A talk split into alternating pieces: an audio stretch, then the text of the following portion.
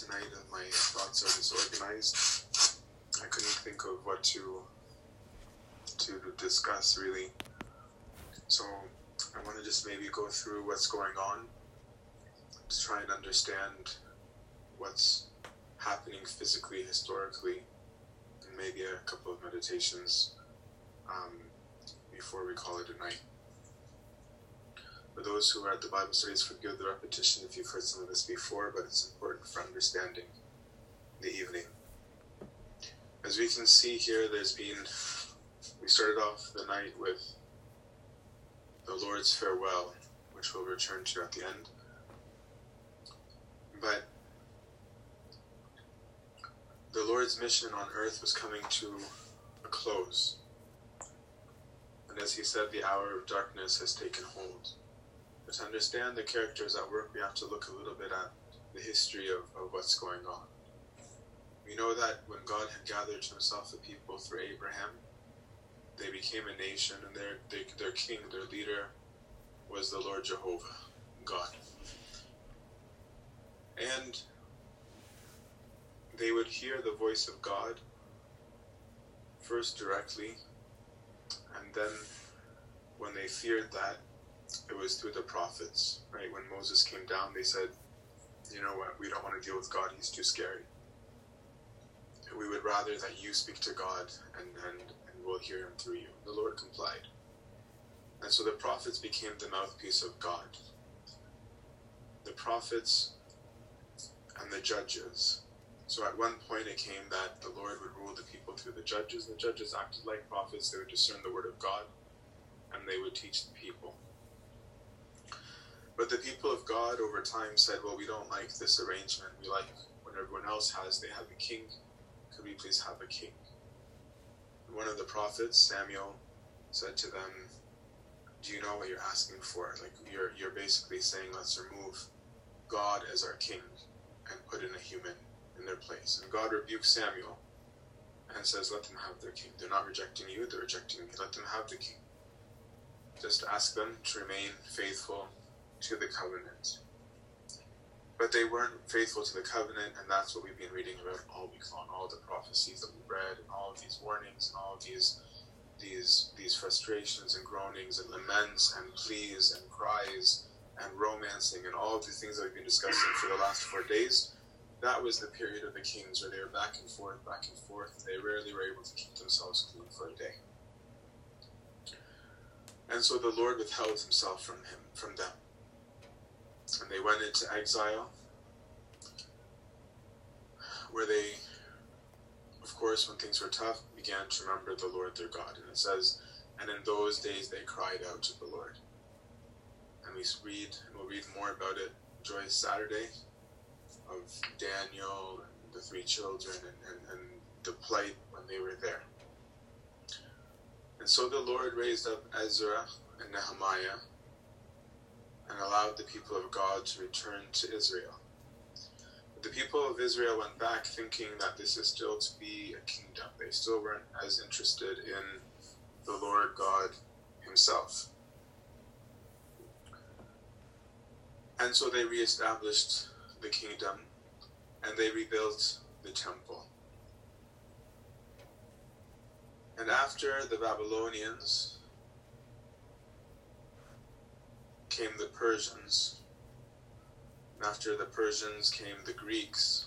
And all of these kingdoms occupied Judea, which is confusing to them because they thought that they had been liberated. But there also was no prophet rising up among them. And so during the Greek period, there was a period where the Hasmoneans ruled, where there was the Seleucids, which were part of the Persian kingdom, the one of the the inheritors of Alexander the Great, who desecrated the temple and set up abominations. And so the Jews rebelled against this and they overtook the temple. And then the Greeks, the Greeks had been trying to Hellenize people. And so among the Jews, there was a big internal conflict. There were Jews who were Hellenized, Jews that were friendly to the Greeks and their culture and their philosophies, and others that weren't. And so when the temple was defiled, it was seen as the epitome of this conflict, right? And so the Hasmoneans, which were the Jewish side, they rebelled, they took over the temple. And within 20 years, the Maccabees, a family, of the Maccabee family, successfully overthrew the Greeks from Judea, and they uh, they brought in an 80-year period of Jewish political independence in Jerusalem until the Romans took over. And so there's a region with those that were willing to help Rome that remained like a, a an, an adopted state or what's called a client state. And so Rome allowed them to govern, belonged to Rome, but Rome allowed them to govern, and with the understanding that they belonged to Rome. It's almost something similar to the way the Commonwealth works. That even though we have a prime minister, we technically are still part of the British. And so there became a region that Herod the Great, who helped the Romans, was given to him. Herod the Great, the one who slaughtered the kids. Now, I mean, we religiously don't like Herod very much for what he did, but by political standards, Herod was great. Herod ruled for a long time. Herod built aqueducts, he built temples, stadiums, cities. He, he was he was a good secular ruler. And Rome awarded him for that and allowed him to continue his reign. So there's a part of Judea that belonged to Rome directly, which was governed by a prefect, which in the days of our Lord was Pontius Pilate. And he was there from 26 to 36. He didn't last very long after our Lord was murdered. And there was a region that was belonging to the Jews. Jerusalem proper, the temple, was under Pilate's domain. Why does this matter? It matters because the Jews in that domain were not allowed to exercise the death penalty even if their law called for it. In order for the Jews to be able to slay someone, it was required that they go through Roman avenues. That is going to play a big role in these trials that we're looking at.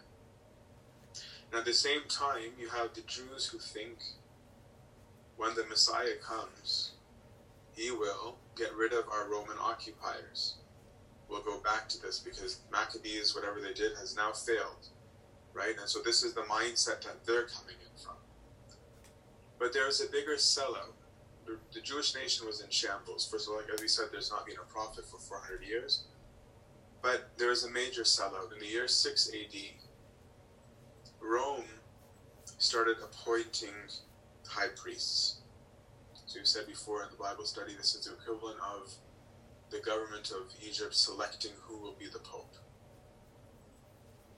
And so those who are in the leadership, by default, on some level, are either Rome friendly or bowing to Rome because the source of their power was Rome, not from God. And that's why there's a whole group that just divorced themselves altogether from, from them, the Essenes, and they went off. They're kind of like the, the Mennonites of old, right? Where they said, We reject this, we reject the world, we think this is all awful. We don't believe that this high priest is from God.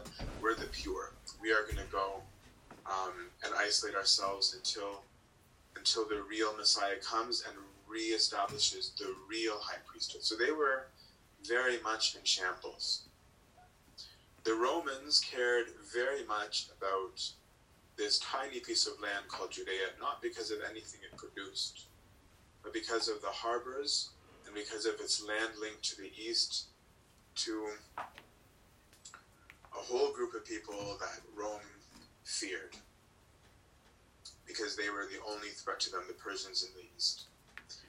And they were also a gateway to the ports to Egypt where Rome was receiving a lot of its harvest and grain and rice from. So there's a lot at play here, and it does matter. It's not just for the sake of knowing history. It matters because the peace of that region matters. And so the Pax Romana, the Roman peace, was established with Judea and said, We will allow you to function. We will allow you to function if you keep yourselves obedient to the law, you don't cause a riot, you don't try and rebel, because if we wish, we could and we can and we will completely annihilate you. And they could. Rome could. And eventually they did, as the Lord prophesied. Eventually they did. And so all of this is in the inner workings. That's why Caiaphas, just yesterday in the readings, accidentally prophesied about Christ when he said, Look, everyone's running after them. What are we going to do earlier this week? And Caiaphas said, You know what? It's, it's better that one person, an innocent person, die for all of the people. He wasn't looking at Christ as innocent in terms of his claims. He was saying that, well, you know what? If the whole world has gotten mad because they're following him, we might get annihilated, and our nation and our custom and our temple will die. This is not a people who has confidence in God. As a matter of fact, they have become secular because of that very issue. Because one of the things that had led to the results of the Maccabees was that the, they were going to be attacked on a Sabbath day.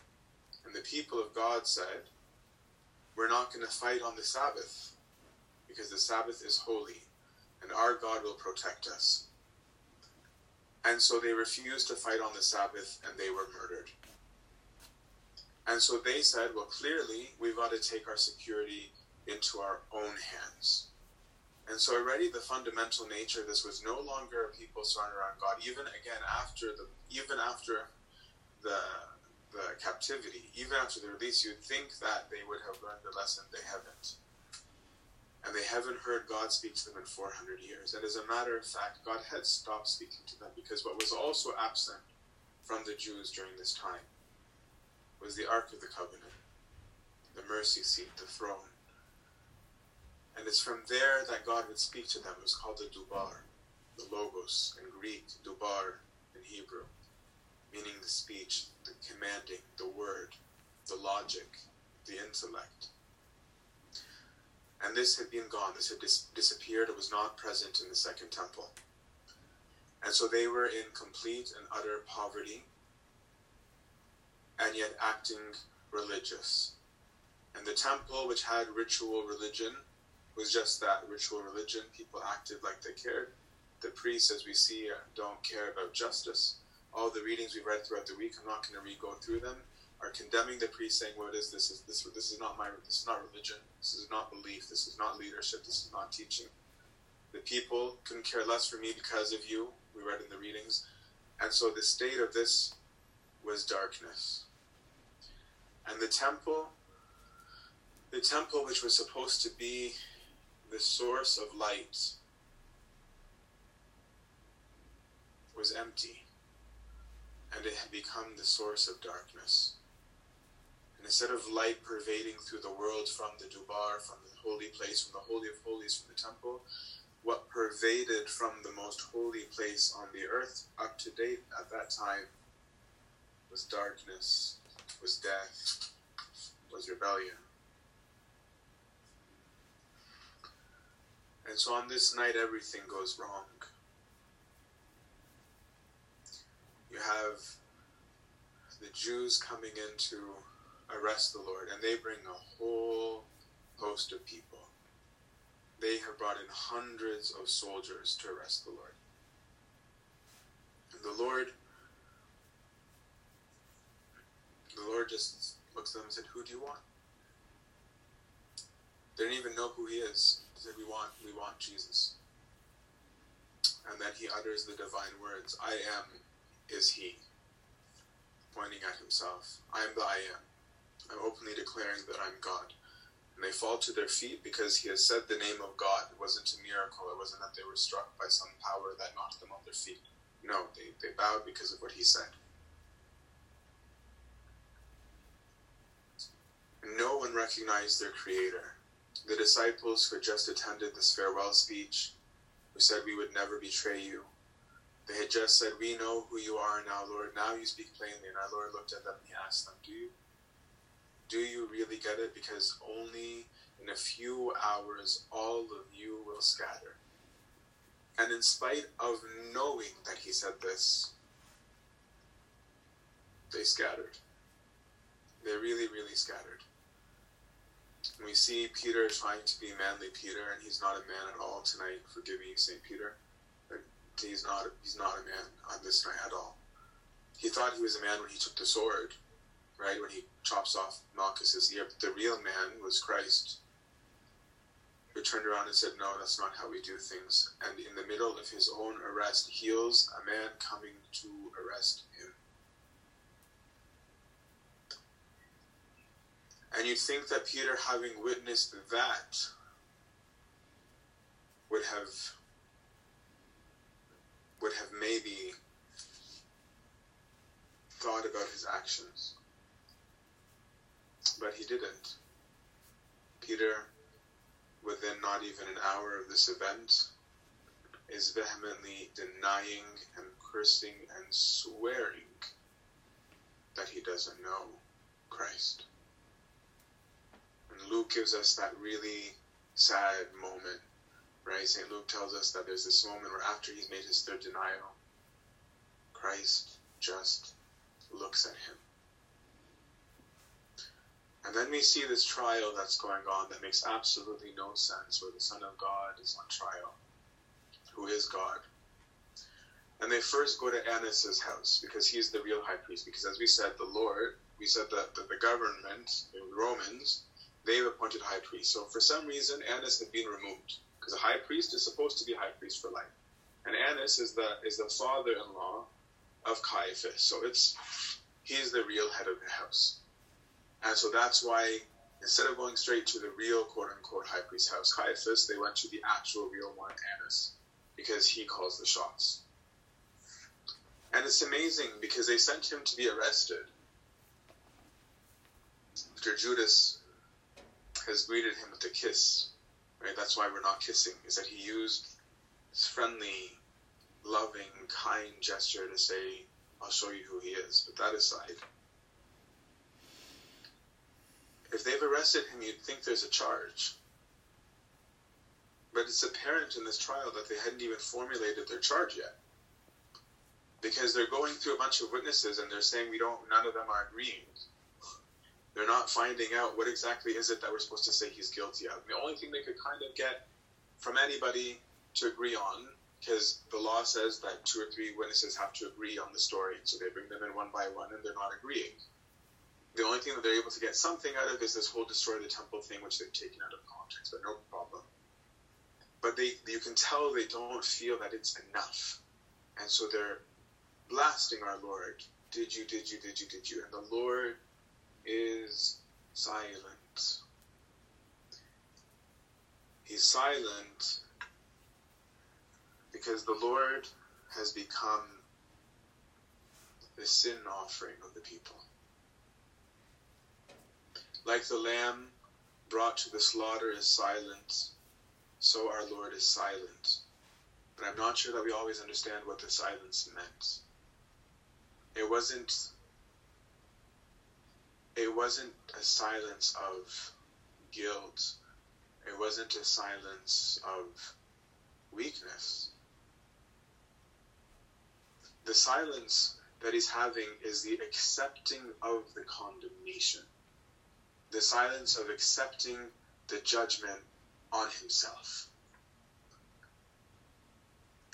When the person came to confess their sin, they put their hand on the lamb and said, I have done this sin the lamb didn't open its mouth. The lamb just took the judgment. I mean, if the lamb could speak, it might have said something, but the lamb didn't say anything. And so the lamb just takes the judgment and it is slaughtered. And that is what our Lord was doing. That is why he was silent. So that he could become sin. This is what it means when we say our Lord became sin and our Lord became curse. Because in receiving the iniquities of the people. All these things that they were accusing of him of deserve death penalty. They said you blasphemed. They said you lied, you broke the Sabbath, you did this, you did that, you did that. These are all things that humanity was guilty of. Everything that they're accusing Christ of, humanity, starting with Adam and Eve, humanity was guilty.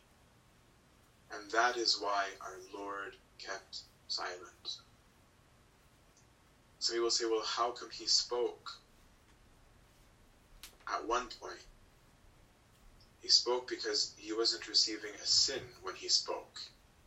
He was being asked a question Who are you?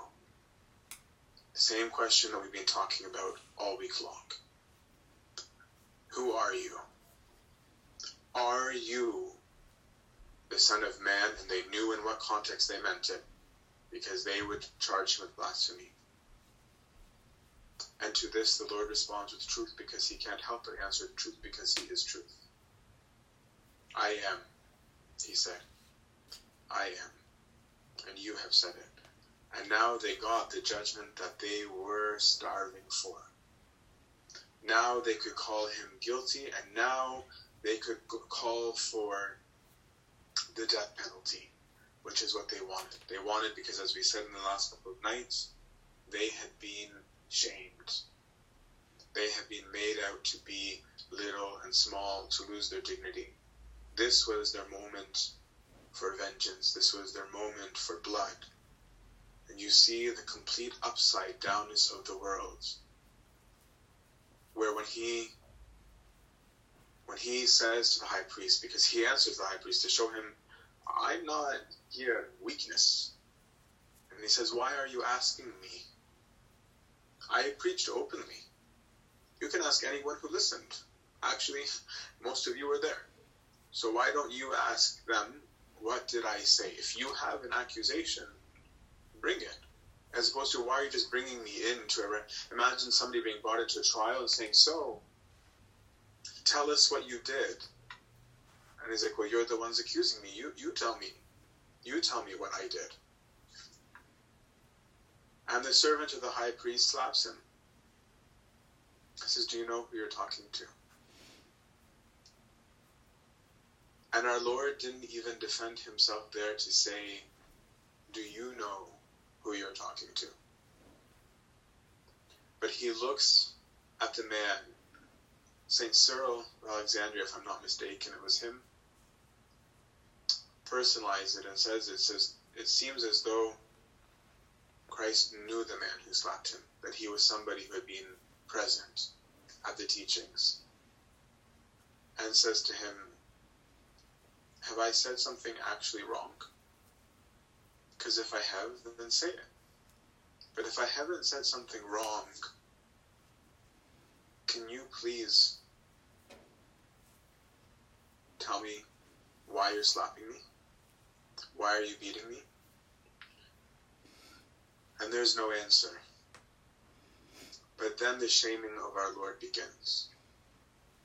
Then they revile him, then they slap him, then they beat him, then they make fun of him, then they say prophesy. We'll see that this is going to go to the whole night and early into the morning. So by the time that he comes before Pilate, he hasn't ate or drank for at least 12 or 15 hours.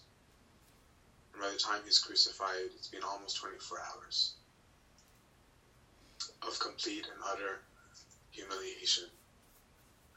So he's been betrayed by the priests, he's been betrayed by Judas, he's been betrayed by the apostles, he's been betrayed by those in the mar- marketplace. He'll be betrayed by the rulers, both by Pilate and Herod, as we'll see in the morning. They've abused their power and they don't know their true king. Betrayed by those in the temple who are mocking him, slapping him, looking for entertainment on how to press his weakness been betrayed by the very priests, the ones who theoretically are those who serve him. These are the people that he's appointed to safeguard the people, to teach and to instruct, to offer sacrifice. And that's that's their trial, that's their justice.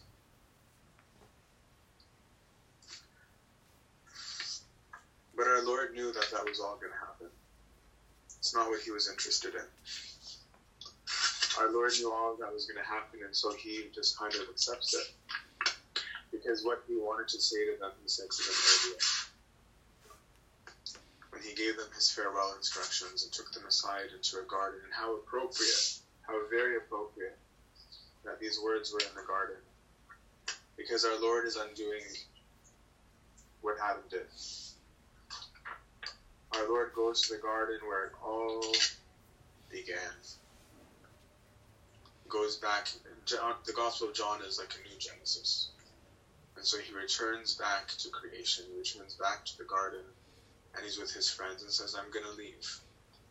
I'm going to leave, and I'm asking you guys when I go to not lose the faith, to not lose hope, to not forget how I asked you to live.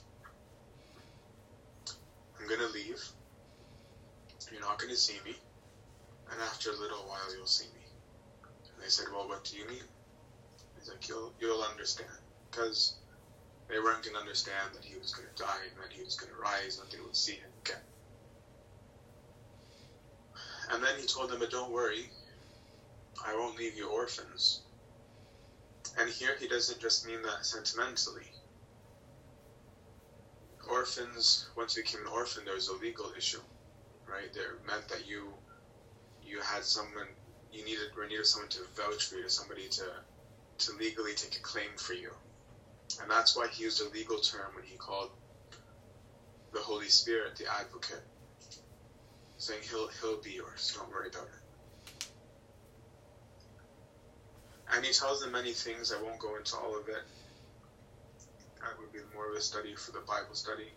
But he says to them, What I'm begging from you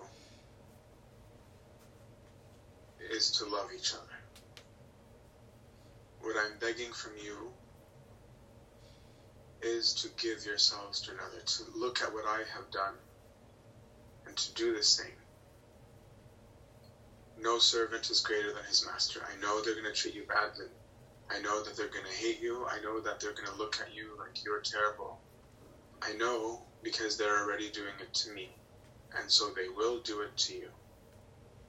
There's no greater love than this, than that one lays his life down for his friends. And that is what he was about to do.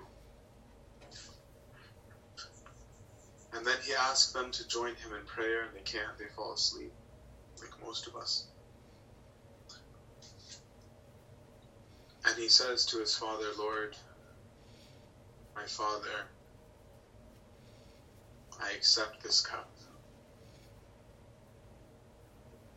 This, this mission that I said yes to before the foundation of the world,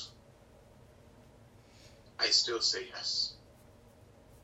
I will not, I will not I will not be unfaithful to my people. Because this whole world is my people.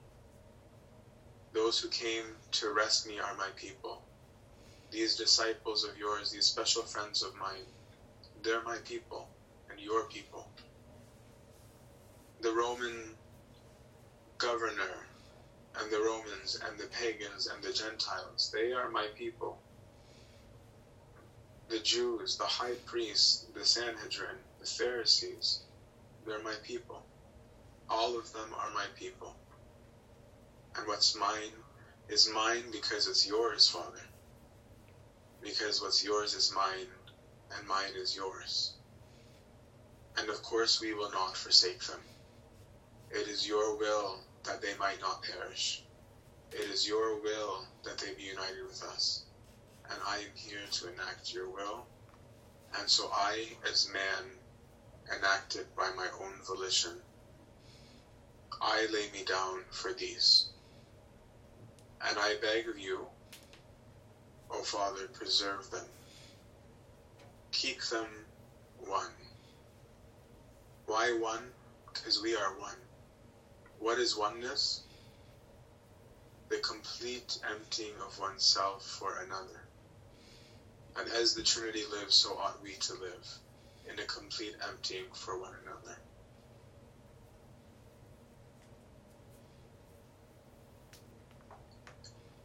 But he had come unto his own,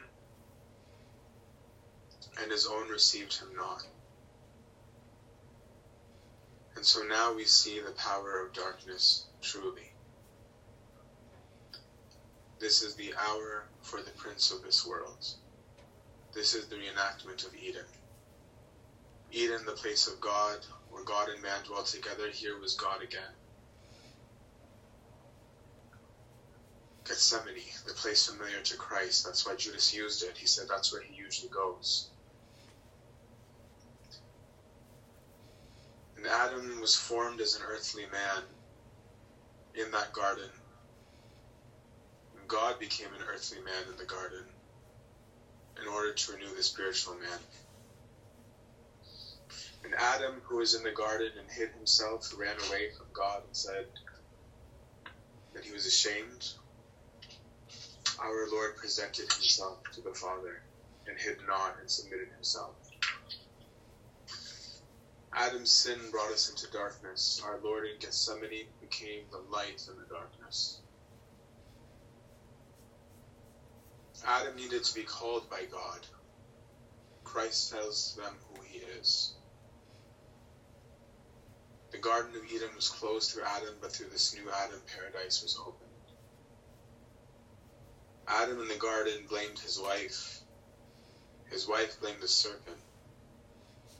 Christ justified the guilty in the garden, the centurion who Peter attacked. Adam blasphemed God, and Christ was blasphemed. Adam was compelled to die, but Christ voluntarily died. And as we'll see tomorrow, Adam brought death, and Christ brought life. And so this is the power of darkness. The same temptation of the garden is what was taking root in the whole world that night. In the garden, the serpent came saying, Don't you want to be like God? Are you going to listen to what God says? No, no, no, no, no, you shouldn't. What God wants from you is ridiculous. What God wants is for you to be ignorant. And he fooled them and mocked them and made them to seek after royalty, to seek after pomp, to seek after knowledge, to seek after their own minds. And this is what the devil was working that night. All were working to kill Christ for the same reason. They all wanted their own way. None of them wanted God. And so the devil was delirious with joy because the devil was still in utter confusion. The devil had no idea what was going on because if he did, he would have, with all his strength, tried to stop it.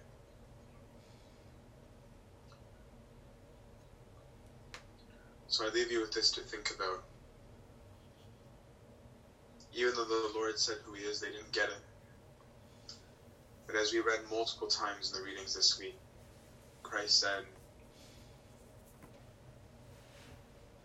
When the Son of Man is lifted up, then you will know who He is. And so we await an expectation tomorrow to see, as St. John called, the moment of glory the glorification of our Lord exalted on the cross, to see what the Lord has in store. Let us all reflect on whether or not we are living Christ's final prayer, whether we really live in love and unity, or if rather we are more resembling the characters of this night in different days. And if we are, May we repent ourselves, and rather than fleeing him tonight, tomorrow join him at the cross with his mother, and with John, and with Mary, and proclaim with glory that he is our God. To him be glory, honor, majesty, and might, now and always, and unto the age of all ages. Amen.